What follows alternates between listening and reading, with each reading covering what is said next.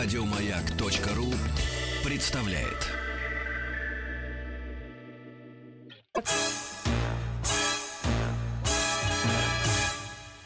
Эврика.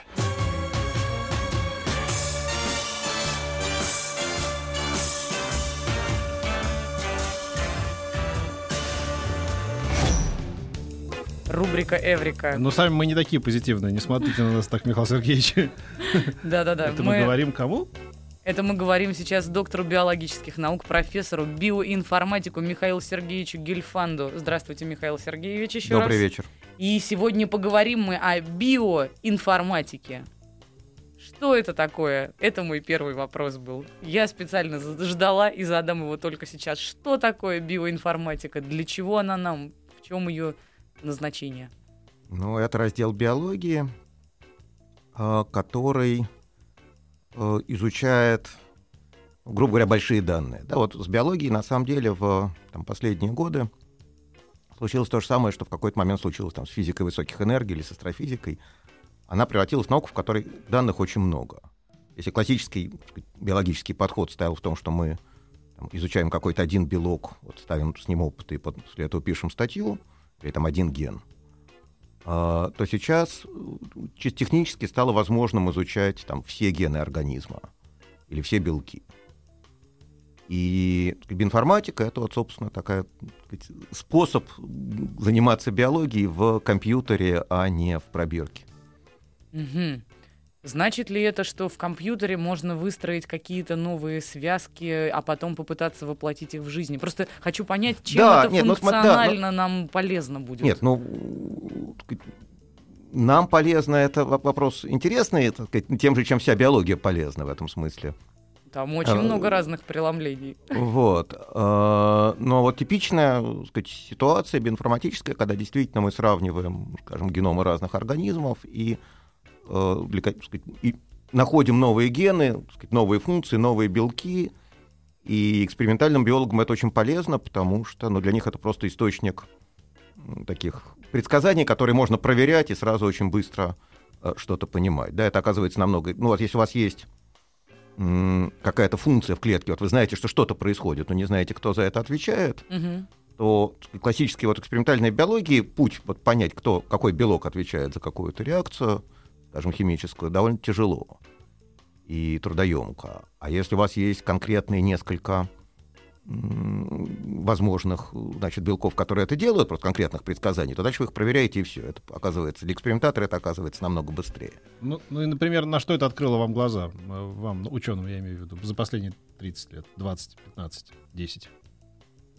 А, Конкретно здесь это очень существенно изменило наше понимание того, какие белки в клетке есть, как они работают, что они делают, как регулируется работа генов. Э, Да, вот у нас, скажем, во всех клетках нашего организма геном, в общем, один и тот же, но не считая иммунной системы. Мгм. А ткани все разные, и клетки разные. Это потому, что в разных тканях работают разные гены. Вот понять, как это происходит.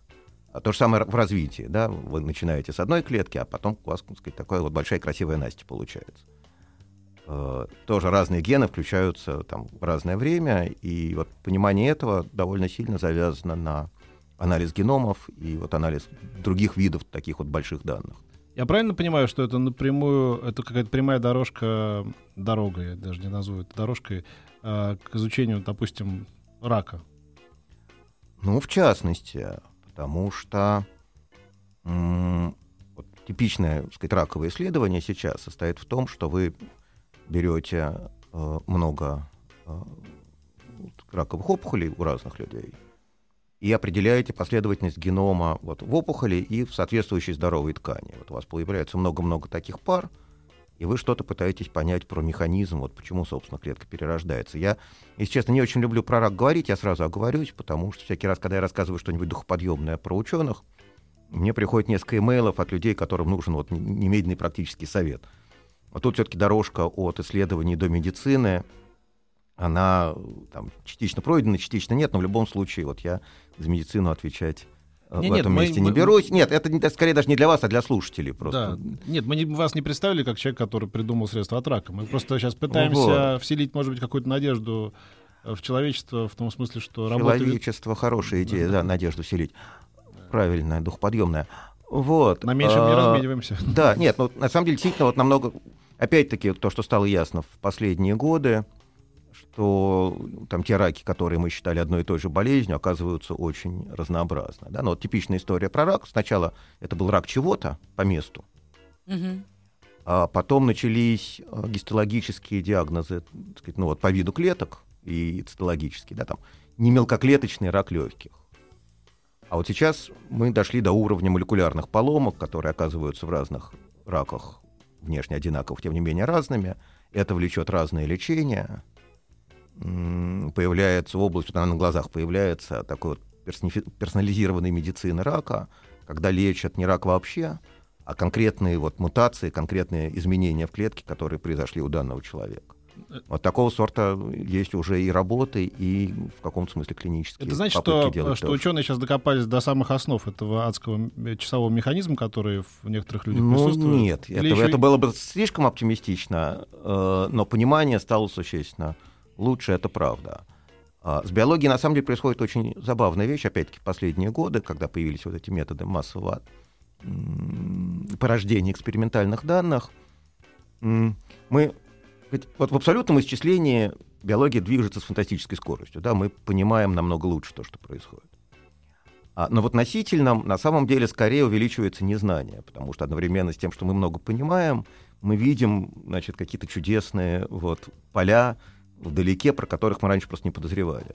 Ну, это сложно представить, э, имея в виду объем человеческого организма, потому что когда мы там, из- люди, которые изучают космос, там, да, небо, мы понимаем, что да, вот это одна вселенная, потом еще, и там еще их будет много, и мы понимаем степень своего незнания по мере знания. Но клеток нас больше, чем звезд на небе. Но мы же меньше физически. И вопрос такой простой. Вот, а что вы не можете разобраться с этим вот организмом? Там, ну, 60 килограмм он весит, метр, мет- метр семьдесят. Ну, сколько в нем Нет, можно? разобраться мы можем путем, при, сказать, при, при приложении топора к голове, и не будет Да. никакого организма. сказать, разобраться несложно. Ну, это умельцев и без вас хватает. Да, это вот. А да нет, я думаю, что биология на самом деле там самое сложное и самое интересное. Да, то есть есть. внут- Ровно потому, что она не сводится к физическим В процессам. процентном соотношении вы можете представить себе объем этой работы? То есть вот сколько Нет. сейчас... Нет?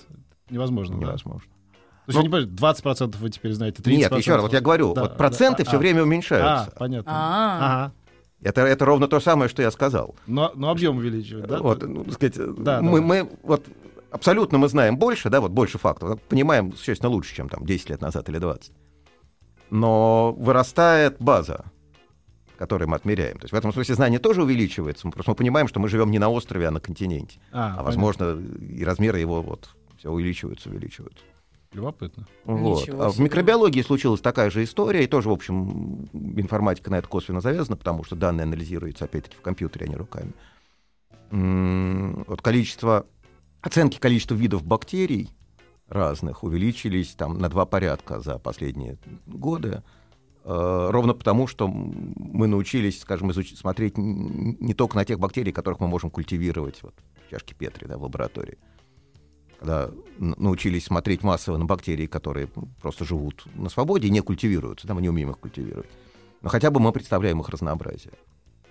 И опять-таки, если говорить про такие практические применения, ну, для нас практическое применение — это что-то полезное для экспериментальных биологов. Вот не для человечества в целом, Да, а понятно. между нами и человечеством еще стоят биологи и медики. Мгм. Мы от человечества в трех шагах. Хотелось бы просто, чтобы они тоже работали на нашу пользу. Вот те самые Вот. и экспериментаторы. Работают, работают. Нет, ну хорошо. Там, смотрите статистику смертности от рака сейчас и 30 лет назад. Да, разумеется. И, в общем, ясно, что работают. Несмотря на все заговоры про, ну, про слухи про заговоры медицинских компаний и так далее, и так далее, что нас используют, тем не менее продолжительность жизни человечества увеличилась, и в общем он живет более здоровым до этого продолжительного Вот. времени. Э, так вот, и сейчас мы убежали с какой-то предыдущей темы. Она была забавная. О невероятной пользе и А огромном неверо- Да, про экспериментальных бактерий. биологов. Ага, Мгм. спасибо. Э, Типичная ситуация, э, скажем, когда есть бактерия, там страшно интересная, потому что у нее там какие-нибудь потенциальные биотехнологические применения, да, она там целлюлозу умеет разрушать или что-нибудь, вредовку можно делать с этой бактерией. Ну, понятно, да, из древесины делать спирт, как Остап Бендер хотел, но не за тем, чтобы пить, а за тем, чтобы на нем ездить. Вот. И культивировать мы ее толком не можем. опытов с ней делать особенно тоже не можем, но зато можем определить ее геном. И дальше оказывается, что просто глядя на геном, мы довольно много можем сказать про то, как она живет, да, вот, чем она питается, там, как она дышит. Ну, вот.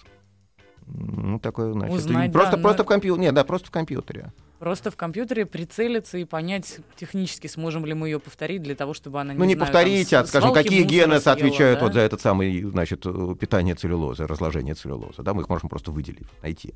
А дальше, скажем, если там нам почему-то кажется, что это интересно, пересадить в какую-нибудь бактерию, с которой мы экспериментаторы могут работать, Ого. ну и дальше смотреть. Хорошо, в компьютере можно рассчитать, что мы не будем разлагаться в течение там 250 лет? Я имею в виду вот жить в каком-то состоянии. Э, Посчитать в компьютере не знаю как, но вот то, что люди сейчас делают, э, например, э, они делают вот что, они берут очень близкие виды млекопитающих, не обязательно млекопитающих, на самом деле, любых животных, э, у которых очень резко различается продолжительность жизни. Вот они берут ну, там, несколько таких пар, опять-таки определяют геномы, ну вот пытаются понять, нет ли там каких-то закономерных особенностей. Вот это делают действительно вполне разумные люди, и там как-то забавно. Даже у нас получается. были такие, да? А Да. кто у вас был? А вот я не вспомню уже имя, фамилию, к несчастью. А откуда? Память девичья. А откуда? Подождите, мы же говорили про, про, про, про вот этих пищ пищуль, про этих, да? Вот, Про э, голых, про голых да, да, землекопов да, да, да, говорили. Да, да, да, да, Точно, да, вот про... Они, они самые. А местный был или Да, приезжий? да. Нет, нет, нет, нет, это были наши... Это вылетело сейчас. Мы сейчас вспомним эту фамилию. Ну, неважно, разумеется, ладно. Максим Скулачев. Лачев, А, да, ну да, понятное дело. Вот. э, Но он сам не определяет последовательности, он просто рассказывает про это. Но он там сулит долгие годы нам всем. Ну, это у них семейное. Ну, вы, вроде относитесь, как. вы относитесь к этому со скепсисом? Да? Я не буду про это высказываться. Хорошо. Ну, мы как бы все, все поняли, Мы да? услышали, Так, мы так, вас- подмигнули, как Так, Настя, чуть-чуть, вы же да? мне велели быть Да, политически да, да, да, корректным. да, да, хорошо, хорошо. хорошо, хорошо. Не- Я говорила вам, что не надо об этом никому рассказывать еще, Да нет, давайте, давай, давайте вот что еще мы обсудим. успели. Э, Вот, э, не- да, мы э, в оставшиеся в эти полчаса минуты э, занонсируем, что интересного мы можем узнать. Я не знаю, вот мы же вот, вы говорите, космос. Во-первых, у меня такой вопрос. Если мы отбросим нормальный для каждого ученого атеистический взгляд на, на, ве- не обязательно, но да, на вещи, ну, в вашем да. случае, наверное. в так, моем да? случае нормальный, да. Да. Значит, э, нет ли у вас ощущения, что вот если мы отбросим этот взгляд, что высшие силы, наблюдая, как вы ковыряетесь и ближе подходите к какой-то точке, отодвигают ее от вас специально, чтобы Да, поиздеваться? это есть, эта мысль очень э, э, интересная, хотя и не новая, потому что у Ну, я- Стругацких был, была чудесная повесть «За миллиард лет до конца света», которая ровно в этом и состояла. Да, понимаю, да. Я на новизну Вот, не претендую, просто а, вопрос такой, да. Мгм. Нет, такого, пожалуй, ощущения... Коротко говоря, ну что, у меня думаешь, нет. изучил все, да? Но Ну, смотри, да, давай мы тебе еще нальем. Да, нет, это, это, это вообще в научном фольклоре, это, так сказать, там карикатуры про это были, в общем. Да, да. У физиков была аналогичная, значит, аналогичный анекдот, когда там э, Боженька добавлял члены в уравнение, там, я уже Да, не да, помню, да, Шейдингера, там да, да. еще такое вот, усложнял. Вот, нет, такого ощущения нет. А то, что это действительно безумно интересно, э, такое ощущение действительно есть. И вот вторая вещь, вот мы вы, вы на- начали как бы, как всегда, э, с каких-то таких практической пользы. Вот, и там... Нам, обывателям, чем- очень тяжело другую-то пользу узреть, понимаете? Вот. а, нет, еще можно стать умнее. Это само по себе тоже довольно забавное занятие. Вот. Даже применительно к человечеству в целом. Вот. а, а, и, ну, э, сказать, это, это понятно, да, это на самом деле медицинская генетика сейчас становится очень большими кусками тоже завязана на анализ больших данных, тем самым на биоинформатику. да. Там вопрос, где проводить грань, он уже довольно тяжелый, вот между, скажем, классической биоинформатикой и классической медицинской генетикой, она так довольно сильно м, стерлась. Опасно. Это же скользкая дорожка, может быть, рано или поздно приведшая нас к какому-нибудь выведению. Ну, начнем, наверное, с овечек, а потом и до клонирования дойдем. Выведем что-нибудь такое Нет, погодите, идеально выведи- употребимое. Ведь теперь же компьютер нам дает возможность все это смоделировать заранее, правильно я понимаю? Э, Ну, вашими бы устами мед пить. Нет? Э, Вот. э, да Нет, не знаю. Человечество как-то с проблемой выведения справляется без биологии. Тут Возьмем страны третьего мира, например. Да. да хотя бы и Да- первого, и да и второго. первого. А скажите, вы вообще думаете, что человечество поумнело, или, или так вообще не считаете? Не знаю, это не ко мне, это к социологам. Вот. А, так вот, я просто договорю вот фразу, мысль, с которой я начал. что это как бы такая вот действительно прикладная биоинформатика, да, с выходами в медицину, там, онко- он- онкологическую, генетическую, в биотехнологии, куда-то еще. Это вот то, сказать, за что нам там гранты дают. А сказать, настоящая биоинформатика интересная, это э, эволюционная, значит, биология. Да, это вот то, как это все получилось. Вот как без вмешательства внешних сил, значит, сделаться такими многоклеточными, сложными, там, красивыми, альтруистичными и- или, наоборот, не альтруистичными. То есть все это на самом деле это поиски смысла Вот. жизни? Нет, это не поиски смысла жизни, это поиски корней скорее. Да, если вы хотите в высоких терминах, то это поиски вот там, корней. Вот. И это действительно довольно А поучительно. для чего же такие сложные технологии накручивать, если основная цель это просто вот доказать всем, что на самом деле, не знаю, Дарвин не был прав? Во-первых, прав? Дарвин по большей части был прав. Он. Был. А в каких-то нет. Там, то, что происходит, как правило, очень хорошо объяс- объясняется в канонических дарвиновских терминах. У него там каких ну, он не знал генетики вообще, да, сказать, потому что ее тогда не было. Более точно она была, но, значит, в Брно или где там вот Мендель этим занимался. да. К сожалению, они никогда не встретились. На самом деле страшно обидно. Дарвин бы понял. Вот. вот наши чудесные ученые, которые призывают там публиковаться в российских журналах, вот им надо смотреть, например, Менделя. Потому что если бы Мендель публиковался не в записках общества естествоиспытателей города Брно, а где-нибудь, где Дарвин мог бы его прочитать, то вот история науки была бы совсем другой. Действительно страшно обидно. Вот. А, так, а, нет, значит, во-первых, Дарвин был прав. Вот, там, естественный отбор позволяет объяснить довольно много чего, и в частности, например, прогрессию тех же самых раковых опухолей. С точки зрения клеток, которые составляют раковую опухоль, они все разные. Там очень быстро происходят мутации, там механизм копирования ДНК портится, а, клетки начинают меняться очень быстро, геномы клеток. А, а дальше у них есть естественный отбор, вот тот клон, который побеждает остальных. Наш организм для них в этом смысле внешняя среда. Слушайте, а они друг с другом там борются за то, чтобы в этой внешней среде процветать. Что они, так сказать, по дороге нас убивают, но это им не очень понятно, потому что они маленькие и глупые. Вот. И вот прогрессия э, там, раковой опухоли, э, как раз ее можно понять только если на нее смотреть вот с таких более-менее ортодоксальных дарвинистских позиций. То есть раковые клетки делают то же самое, что люди делают э, с Землей, да? Ну, в общем, да. да. Ну, все виды, не обязательно люди. Ну да, понятно. Ну, в общем, да. Мы продолжим этот забавный и интересный разговор в рамках рубки, рубрики «Эврика» сразу же после новостей середины часа и новостей спорта. Подключайтесь, задавайте свои вопросы на номер 5533, начиная со слова «Маяк» или WhatsApp 967 103 5533. Эврика.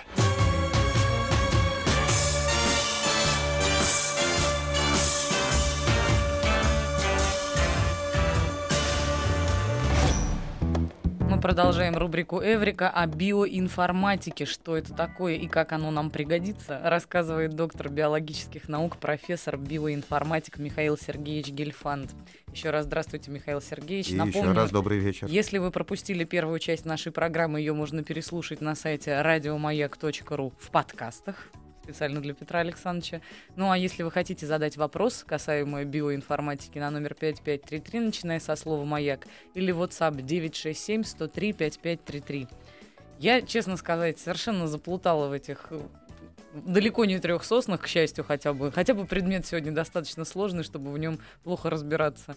И залезла в Википедию, которая подсказала мне, что основная цель, а это как раз то, на чем мы остановились перед э, новостями, определение, для чего же нам все это нужно. Это полногеномный поиск ассоциаций и моделирование эволюции.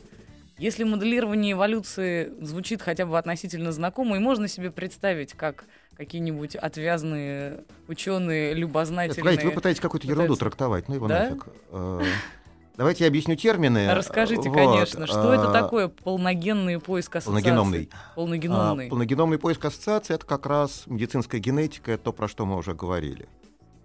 У вас есть какой-то признак или, скажем, какая-то предрасположенность какой-то болезни, и вы пытаетесь понять, э, какие гены за это отвечают. Мгм. А полногеномный, потому что вы работаете, у вас нету изначально никакой гипотезы, вам не откуда ее взять, поэтому вы анализируете весь геном, а дальше смотрите, какие участки в геноме вот различия, какие различия в геномах разных людей ассоциированы, поэтому ассоциации, Мгм. вот с проявлениями тех или иных признаков. Э, Это там одна из хороших... Я бы не сказал, что это самая главная задача биоинформатики, но это вот как раз ровно то, где биоинформатика встречается с медицинской генетикой. А про моделирование эволюции тоже слово моделирование э, меня немножко в этом смысле напрягает. Вот, я не очень понимаю, что авторы имели в виду. А вот понимание эволюции, это, собственно, то, на чем мы с вами расстались перед перерывом, что это вот есть то са- самое интересное, что есть в биоинформатике. Это так- Попытка Молекулярная эволюция это как бы фундаментальная биоинформатика. Вот то, то, что мы обсуждали, это прикладная биоинформатика, то, зачем Мгм. мы нужны экспериментальным биологам, да, за что нам нас кормят. А фундаментальная биоинформатика, такая вот бессмысленная и бесполезная, и интересная, это вот понимание эволюции. Народному хозяйству какая польза будет? А то во мне сейчас Лысенко уже просыпается какой-то. А я про это уже тоже сказал. Да. Потому что, во-первых, э, вот прогрессия рака в опухоли, мы опять-таки про это уже говорили, описывается как раз каноническими эволюционными моделями в данном случае, да, представлениями. А, Там распространение лекарственной устойчивости среди бактерий. То же самое, классическая эволюционная задача. И ее можно делать, да, вы можете там взять. Вот есть чудесный проект м, по изучению лекарственно устойчивых стафилококков. Они определили геномы там нескольких сотен штаммов стафилококка, устойчивых к разным антибиотикам, и пытаются понять, за счет чего эта устойчивость возникает. То есть дни стафилококка сочтены? Вполне чудесная. Нет, это наши дни сочтены, потому что устойчивость-то все равно развивается. А, Но хотя бы примерно понятно механизмы и что с этим можно делать. Или, например, чудесный есть проект «Тысяча геномов риса». Тысячи сортов риса, у них определяют полные геномы, делают полногеномный анализ ассоциаций, то есть связывают это с признаками вот риса как культурного растения. Но там и дикие ви- виды, Мгм. соответственно, тоже есть. И, по-видимому, вот я очень жду, чем это кончится, потому что вообще может получиться чудесная красота из этого. Да? Там история домашнего нериса, она просто будет э, вот вся Вот просто Да, вот как признаки от наглядной, признаки, как, значит, какие гены за какие признаки отвечают, чем сорта друг от друга отличаются. Вот А можно я обнажу фрагмент э, чудесно. ди- дискуссии, который был у нас за, за эфиром? Эм, Вы, я, может быть, даже согласен с вами, не очень лиц- лицеприятно отозвались от европейцев, которые напустились на этот вот ГМО, да? Мгм. А, и если бы вот не они сказали вы, то Африку можно было бы накормить уже 30 раз. Ну, в общем, да, это, так сказать, отдельная совершенно история, она прямо к биоинформатике отношения не имеет. Но вот анти, антигмо-истерия, которая происходит и- в России, и в Европе, но там в Америке в меньшей степени, там в Китае ее, по-моему, вообще нет. А, Это на самом деле штука страшно вредная, вот с точки зрения, как вы говорите, пользы там накормить голодающих в Африке. Э, Вот если говорить про рис, такая классическая история, Значит, люди, которые питаются в основном рисом, часто слепнут, потому что в рисе не хватает витамина А. И в развивающихся странах э, это от полумиллиона до четверти миллиона, наоборот, от четверти миллиона до полумиллиона человек в год слепнет. А, точ- точных оценок нет, потому что ну, кто там в развивающихся странах Да, несчастных слепых считал. Мгм. да. Вот. И, а многие из них после этого умирают, еще половина примерно. Действительно, такой тяжелый авитаминоз. Лечится ген, значит, путем посадок геномодифицированного риса. То есть не, не лечится в том случае, что вот не надо каждому этому человеку витаминку утром давать. Да. А есть геномодифицированные сорта риса с генами из подсолнечника, так называемый золотистый рис. Он золотистый, потому что в нем есть каротин, тот же самый, который в морковке, который в детском саду давали, чтобы лучше видеть. И вообще говоря, вот эта проблема могла бы быть решена на автомате, если бы вот не эта антигмошная истерика ужасная. Ну, насколько я понимаю, там вся истерика в том, что мы не понимаем, как это будет сказываться на последующих Понимаем. поколениях. Но мы Или- съехали. Нет, мы прекрасно понимаем, как это будет сказываться на последующих поколениях. Никак. Вот если вы едите плов, да, там есть рис и морковка. Мгм. и он поэтому оранжевый. ДНК та же самая. Вы- вот Да, если вы но едите и- золотистый рис, значит, ген-модифицированный, если вы едите плов с морковкой, вы едите просто ровно одно и то же. Вот плов на ваших поколениях никак не сказывается. Только ли из морковки? Просто Из подсолнуха, берут хорошо, все заедаете история, семечками. Когда там, не знаю, в картошку подсаживают геном от рыбы, например, чтобы Нет таких не- не примеров, ели. вот, э, таких примеров на самом деле нет, это баечки. Да?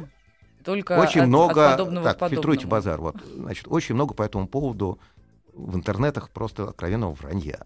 Так развенчайте же. его. Развенчиваю. Э, Значит, нет ни одного примера, когда геномодифицированная там, картошка, кукуруза, что угодно были вредны. Таких примеров на свете ноль. От Вот, слушайте, товарищи, вот это очень важная информация сегодня прозвучала в 17.46 э, по московскому времени. И не пугайтесь. э, Вот, э, значит, есть продуктов. исследования, в том числе и поколенческие. Там, делали, исследовали там многие поколения там, животных самых разных, от рыб до коров. Значит, нету. Значит, то- причем там нету. значит, как бы, с одной стороны, есть наблюдение, что нету отрицательных примеров. С другой стороны, никаких теоретических предпосылок для того, чтобы эти отрицательные последствия возникали, тоже нету. То есть тут как бы и, и теория, и практика в данном случае говорят одно и то же. Есть несколько статей, нет, боятся. смотрите, значит, значит, есть несколько статей, несколько очень активных людей, которые там всюду пиарятся. Вот напи- напишите интернет-ГМО, то вам, скорее всего, будет ужасная белая крыса с ужасными опухолями, придет в качестве картинки. Вот тут, вот можете проверить. Сейчас. Сделайте, значит, э, э, ГМО, крыса э, и Google картинки. Значит, будет белая крыса с ужасными опухолями. Это из известной статьи, которая была опубликована, вызвала очень Ой, жесткую какой критику. кошмар. Ну, не правда, смотри, Петя, пришло, не да? смотри, да. Вот, значит, вот эта статья была отозвана из журнала как методически несостоятельная. Ее в научном обиходе больше нет. Ну, осадок Но остался. цитируют, да. вот, Да, вот да, осадок остался. Да, да. Вот, сиролини там. э, Вот, если слышите слово сиролини, понимаете, что вас хотят надуть в этот момент. А какие еще вопиющие э, глупости, как распространенные, вас э, травмируют как, э, как художника? Вот, э, значит, да нет, это меня не очень травмирует, я как научился с этим бороться. Вот. э, Не знаю, но про эволюцию много глупостей говорят. Он человек Ну, спрашивает. я вот рассказывал, как я наблюдал в Весьми- Вестминстерском аббатстве, когда, значит, где похоронен Дарвин среди многих других граждан достойных, значит, подошла такая толстая американка с каким-то американцем, и, ну, плевать и топтать эту могилу. Сволочь, негодяй, сволочь, Ну, сволочь. и- Это такая бесноватая. Нет, ну у нас тоже такие бесноватые, э, как его зовут, Наэ какой-то хрюндель, я забыл, ну, неважно. Ну, в общем, есть такие, да, люди. Есть. Кто вас еще вот а, таким образом э, фрустрирует? Ну, никто а конкретно. меня что- фрустрируют люди, которые спрашивают про практическую пользу от науки. Мгм. Вот. А, потому что, ну, как бы очень скучно там все время говорить одно и то же. Я понимаю, что это разные люди, они могли не слышать предыдущей версии. Ну, Вот, но... Но среди обывателей бытует мнение, что вы все дармоеды. Вот. Значит, вот давайте, значит, э, объяснять обывателям. Ну, во-первых, на самом деле не среди всех. Вот я там вечером, когда устаю, я э, на такси езжу домой. Соответственно, у меня есть там от 20 минут до получаса, чтобы поговорить животрепещущие темы. да, да. да, да. Вот когда человек узнает, что я биолог, ну, то есть если я не хочу разговаривать, я говорю, что я математик, и разговоров не возникает. Значит, если я, я, э, живой, здоровый, да, то я говорю, что я биолог, и дальше вот у меня есть там 20 минут на научпоп. Ага. И, в общем, на самом деле, такой идеи, что вы все дармоеды, и зачем вот я Ну, вас я везу, так- такого, в общем, нету. Нет, вот это сильно преувеличенный, на самом деле, такой сентимент вот общественный. А реально смотрите, значит, вот есть там фундаментальная наука, вот, не, не инженерия, не, не технологии, не разработки, а именно вот та наука, в которой мы что-то понимаем про, там, про- про природу. Это может быть физика, может быть биология, может быть что угодно. А, и это вроде бы как ни зачем не нужно.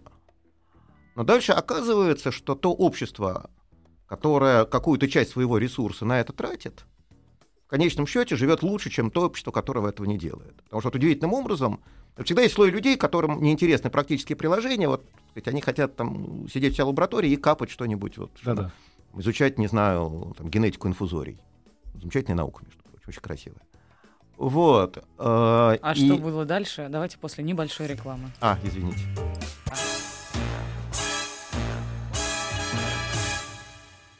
Эврика.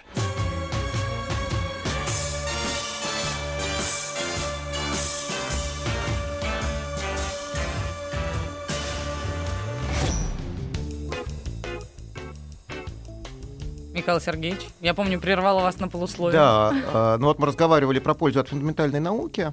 Вот как-то так оказывается, что если фундаментальная наука есть, то и разработки и технологии тоже за этим подтягиваются.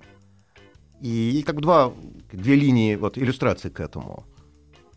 Первое, есть там примеры стран, у которых в общем науки не было, которые начинали заимствование технологий, а потом с развития технологий. Да, там Финляндия, Япония, Южная Корея. И вот все они постепенно приходят к тому, что фундаментальная наука у них тоже заводится. Хотя начинали они с чистых технологий, с того, что вот полезно. Это как такой экономический довод. Мгм. А исторический довод... Ну, вот были такие странные люди, которые терли янтарем кошку и смотрели, как у нее шерсть дыбом поднимается от этого. Да? Из этого, между прочим, выросло все электричество. Вот сэр Майкл Фарадей и там сэр Максвелл, они оправдали вложение в фундаментальную науку э, навсегда, уже все, уже... Можно считать, что мы проедаем их дивиденды и никогда не проедим. Да. А из таких более свежих примеров э, в свое время был такой математик Харди, и он в 20-е годы кому-то из своих учеников сказал, что, который с ним советовался, чем заниматься, слушай, занимайся теорией чисел, это самое бесполезное, что есть в математике. Ну, полезно понимать, что теория чисел это, например, ровно то, на чем сейчас устроены все защищенные банковские транзакции. Да, вот когда мы О, да. суем кредитную карточку в банкомат, вот там внутри в банкомате сидит очень мощная теория чисел. Вот. Поэтому никто никогда не знает, что именно выстрелит. Вот в этом смысле я очень не люблю всякие идеи про приоритетные направления. Угу. Потому что значит, человек знает, какие будут приоритетные направления. Если он такой умный, то пусть он занимается бизнесом и вкладывает в это деньги. А вот определять абстрактно приоритетные направления, вот это какое-то вот, про пользу от науки. Тем временем позвольте задам вам несколько вопросов, которые прилетели к нам на WhatsApp 967-103-5533. Ну, Спрашивают, правда ли, что геном человека наполовину совпадает с геномом банана? Ну, это вопрос в том, как мы, что мы понимаем под совпадением. Значит, если вот геном человека — это 3 миллиарда вот, элементарных букв. Угу. Геном банана грешным делом не знаю, но я думаю, что примерно то же самое. Да? А, значит, прямых текстовых совпадений, я думаю, там половины не наберется. Да, чтобы понимать масштабы опять. Вот два человека друг от друга отличаются один раз на тысячу. Человек от шимпанзе один раз на сто. Человек от мартышки э, пять раз на сто. То есть на 95% с мартышкой мы совпадаем. Если смотреть по генам и по белкам, то это очень похоже на правду. Ого. Вот с кишечной палочкой примерно 30% общих генов, имеющих общее происхождение. Да, вот, что такое общий ген человека кишечной палочки? Это тот, который был у нашего общего предка. И, соответственно, потом вот одна копия этого гена оказалась у нас, а другая у кишечной палочки. Выбирайте мартышек, они поймут со лучше жен. Просто невероятно. Просто наука. Вот. еще... Так что, ну вот, при правильной интерпретации этого вопроса ответ «да». Угу. Вторят еще люди, которые, видимо, все-таки боятся ГМО о влиянии на биосферу и следующие поколения данного класса вида представителей. Да. Ну, то есть вот этот Отвечаю. золотистый рис не может Отвечаю. ли вытеснить все остальные Отвечаю. виды? Отвечаю. А, значит, а, влияние на биосферу можно обсуждать, но точно так же это можно обсуждать для любого культурного сорта, в этом смысле никакой разницы нет. А, значит, влияние на биосферу, но факт вот, состоит в том, что Э, при посадках ГМО э, пестицидов используется на 40% меньше. И разнообразие вот э, нецелевых насекомых, вот не тех, с кем борются, а, или там всяких других беспозвоночных, там пауков, не знаю кого, улиток, оно существенно больше, опять-таки, на гмошных полях, чем на традиционных. Ну, по той же причине, потому что пестицидов меньше. Поэтому в этом смысле, если... Это вполне валидно. Вот в отличие от еды, где это просто чистое фуфло, а, вот всякие опасения, связанные с э, экологическим воздействием, они, их надо обсуждать, они теоретически мыслимые. Вот наблюдение состоит в том, что на самом деле похоже, что их нет. Ну, встречный вопрос. Не, не наплевать ли вам на последующие поколения, уважаемые, кто там это написал? Вы все равно умрете. Ну, вот это ужасная, на самом деле, трактовка, мне кажется. Но она же не спорная. Почему? Давайте поспорим. Вот, э, это вот. с философами, пожалуйста. Вот в том-то и дело. Когда живой биолог а, Нет, значит, если опять, если, если, если, это, если в основе этого вопроса опасения, что мы там сидим геномодифицированную картошку, и в нашем геноме что-то поменяется, и вот поколения станут какими-то ужасными. Так не может быть? Не может быть. Все, медицинский факт не может. Расслабились. А то, знаете, бабушки Опять не может, причем не может, не может, опять не может по двум причинам. Во-первых, потому что просто не наблюдается — а, а во-вторых, потому что никаких теоретических предпосылок, вот никаких механизмов для того, чтобы это повлияло, тоже нет. В этом смысле, если вы сидите обычную картошку или геномодифицированную, никакой разницы нет. У меня два вопроса вот напоследок вам, Михаил Сергеевич. Э, как вы Мы думаете... от информатики очень далеко ушли, правда. Да-да. Как вы думаете, вот в, в том поле, которое вам э, постижимо, э, каких удивительных или, может быть, неудивительных открытий в ближайшие 20-25 лет вы ждете э, в вашей области? Ну, если бы я знал, я бы их сделал. Ну, что бы вы хотели сделать? Какие открытия вот. вы хотели бы сделать? А, давайте я скажу, какие направления интересны, за какими надо следить. Вот это, может быть, более корректно будет. По-моему, безумно интересно все, что связано с древней ДНК. Научились определять последовательности ДНК вот из ископаемых. Но рекорд — это какая-то лошадь, которой 700 тысяч лет. Ого. Вот, из, из мерзлоты. Это да, значит, но вот мы... геномы неандертальцы сделали, и от этого абсолютно фундаментальные, на самом деле, перестройки того, что мы понимаем про эволюцию человека, случились. А потерянное звено потерянное пока? Я не знаю, о чем вы говорите. Видимо, потеряно. Между не... Ну, подождите, да-да-да. Неандертальцы не являются нашими предками, поэтому мы просто знаем, что предки наши с ними вступали в очень близкие и даже, я бы сказал, интимные взаимоотношения. И вот у вас теперь 2% неандертальских генов в геноме. Вот. э, От этого. У кого-то больше. А, У африканцев нету. Предки африканцев этим не занимались. Вот. А, Вот это. И это не обязательно человек. Это может быть там история домашнего пород скота, скажем. Вот Мгм. то же самое с- про рис, то, что я говорил. А Второе, что очень интересно, это все связанное с определением геномов и того, как гены работают в отдельных клетках. Не в целых тканях, а в индивидуальных клетках. Потому что вы можете совершенно по-новому изучать иммунную систему, нервную систему, вот индивидуальность отдельных нейронов. Не просто мозг в целом, а отдельные нейроны в мозге. Биология развития от этого очень поменяется, потому что мы можем следить, что происходит в клетках, когда их вот штуки. В самом Мгм. начале развития зародыша, когда, собственно, все и определяется. А, И третья вещь, которая очень интересна, она некоторое время назад возникла на уровне трёпа, а сейчас это можно пытаться смотреть э, как следует, это то, что называется EVO-DEVA, э, связь Evolution Development, э, эволюция и развитие. Вот то, как э, ну, она- форма тела, вообще все признаки закладываются довольно рано. И вот смотреть, там, мы от мышки отличаемся тем, как наши гены проработали там в первые три месяца, по большому счету. Гены у нас те же самые. 80% генов у нас с мышкой. Мне очень жаль, Михаил Сергеевич, но время наше Ну, закончилось. извини. В общем, Спасибо вам что большое. успели? Эволюция, эволюция и успели. развитие очень хорошая связка.